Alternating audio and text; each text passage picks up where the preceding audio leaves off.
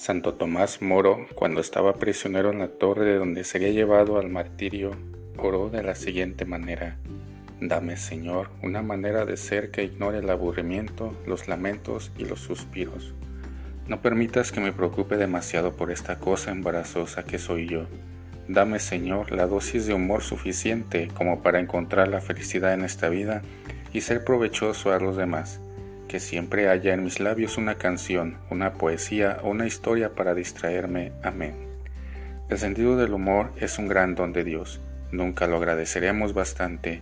Conviene pedirlo al Señor y no olvidarse de cultivarlo. Que los disfrutes.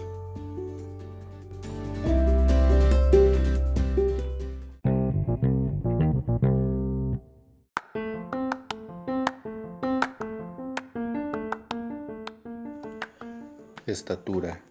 Se cuenta de San Alberto Magno, maestro de Santo Tomás de Aquino, que al presentarse ante Urbano IV, el Papa le pidió que se levantara, que no soportaba verle de rodillas.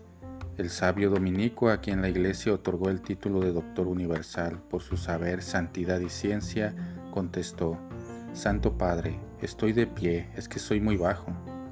Hijo, repuso el Papa, ya quisiera yo estar a vuestra altura.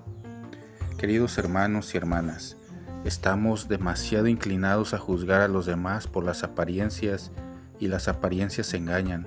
Por sus frutos los conoceréis. Jesús nos ha dicho en Mateo 7:20. Es muy cierto el dicho clásico, el hombre es tan alto como sus obras y tan bajo como sus pasiones. Y a nosotros mismos también nos valoramos por apariencias.